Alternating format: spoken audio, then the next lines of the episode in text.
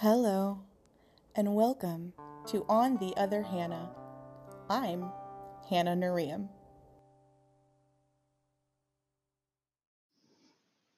Finding my moment.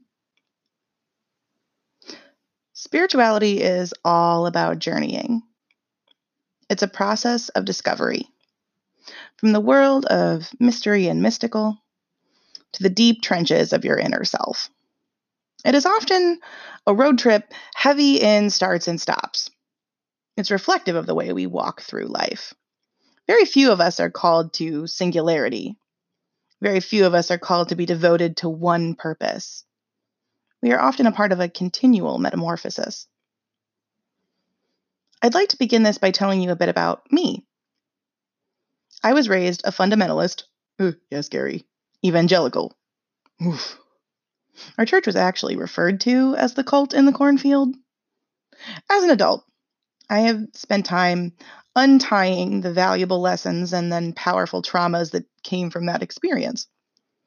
It still continues to shape my spiritual journey. And while I am markedly different, theologically, expressly, and fundamentally, from my childhood foundation, I was still taught some powerful and spiritually challenging things.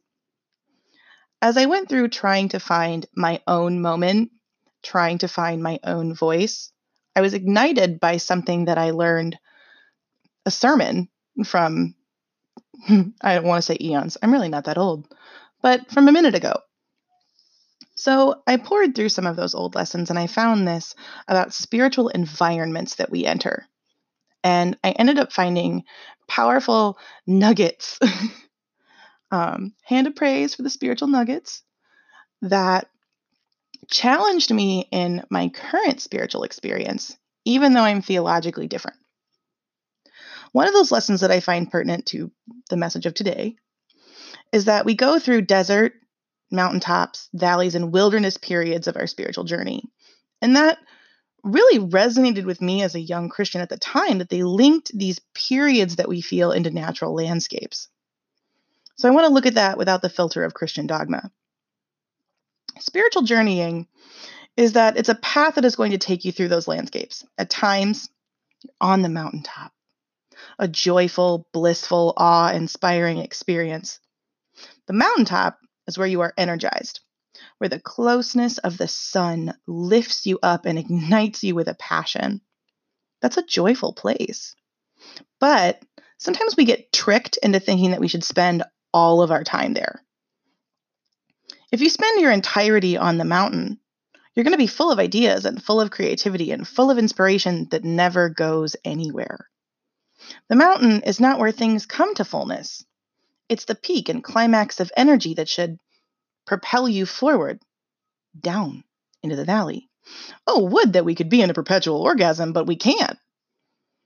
So the path should bring you from the mountain to the valley the place of fertile land and planting. This can be a difficult place for some. It's taking and moving that energy into the soil, working the land to build something. It's distant from the feelings of bliss. It's filled instead with purpose and work. You can get into the rhythm of growing your garden, cultivating, which, pause, you will find is one of my favorite words. You'll cultivate your life and your goals. The valley is full of blessings but these are not immediate payoffs. Sometimes we get frustrated at not seeing the results in the timeline that we want. So, when we don't find immediate payoffs or the required work can be such a challenge that we'll walk away from the valley. In frustration, we abandon the plow and decide to look for the next mountain. This can lead us into the wilderness, where it's not a safe space of fertile fields ready to be tilled, this is a space already full of wild and growing things, obstacles, challenges, survival. Sometimes we enter this space properly equipped with supplies and lessons and the things that we have grown. Sometimes we wander out into that forest ill prepared. Growth can happen as we face those challenges and obstacles to survive and then thrive. And like all parts of the journey, it too is not a place that we remain in forever. Sometimes we take in wounds, then we heal, and you can take that experience to your benefit or you can fall for the same snare next time. the wilderness can lead to another mountain, another valley, or worse, into the desert. The desert is one of the most difficult places to be during your journey. The challenges and conditions are harsh. Some of us have spent so much time here that we have ingrained trauma responses that aid in survival. It's rarer, though, that we're adapted to thrive in this environment. It's a harsh climate of survival, not one of thriving fertility. I speak so much in metaphors because that is the best way that my mind can see the world. As I have walked through my own frustrations, wondering, where is my moment? I finally began to look around at what my spiritual environment is. It was as if I had been walking, staring at my hands, unwilling to look up and see how I needed to adapt, shuffling my feet, just trying to keep going. This illustration of environments helped me to take a look at where I'm at in my own experience. When I started that evaluation, my feelings of stagnation began to fade as I realized that how I needed to adjust my behavior for the landscape that I'm in. A large part of the discouragement that I'd been feeling left when I stopped thinking that there was something wrong with me and instead realized it was how I was behaving and where I am. The difference is that there's nothing wrong in who I am as an identity, but rather adaptations I need to make in how I respond. Stripping away the idea that I am built wrong or that there is wrongness as a part of my identity freed me from the self criticism that then allowed me to adjust my behavior without the negative energy. Often, it isn't that you have some lack at all, but that you're not living according to where you are. Trying to plant seeds in the wilderness when you should be looking at working through challenges is ill fit to that place. Trying to sustain constant bliss and ideas as if we can be forever on the mountaintop means that you're not going to reap the benefits of planting.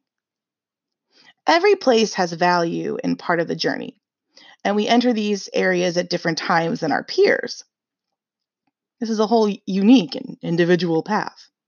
So it is no good to make comparisons. You can't look at someone else on their mountain and your desert. The perspective will be skewed.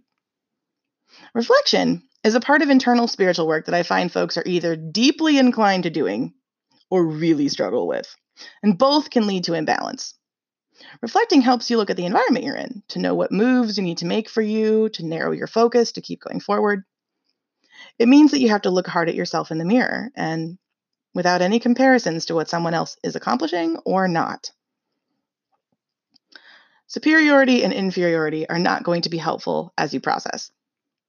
Those who aren't inclined toward reflection can often allow themselves a bit more freedom away from crippling self doubt, but then can struggle to find depth.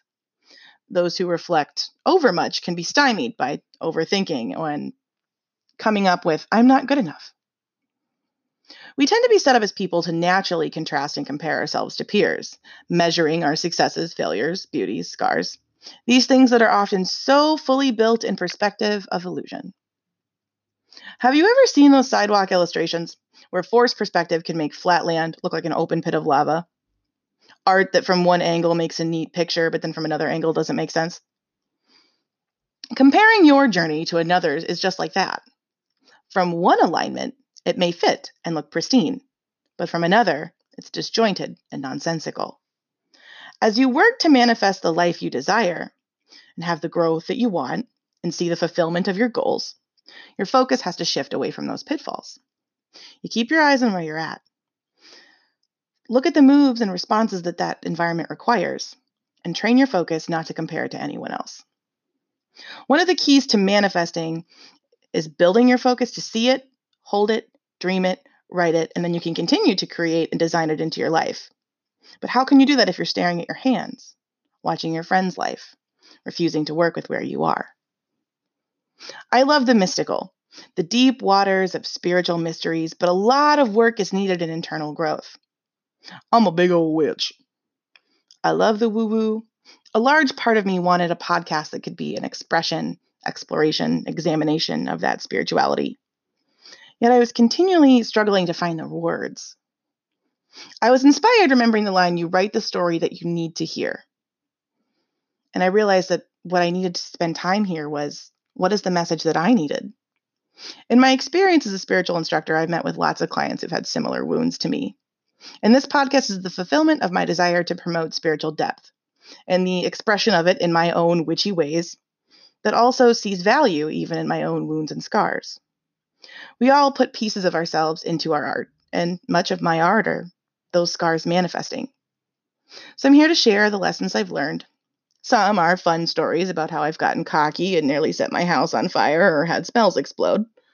Some of them are how I've had to confront my own traumas and adjust my growth edges.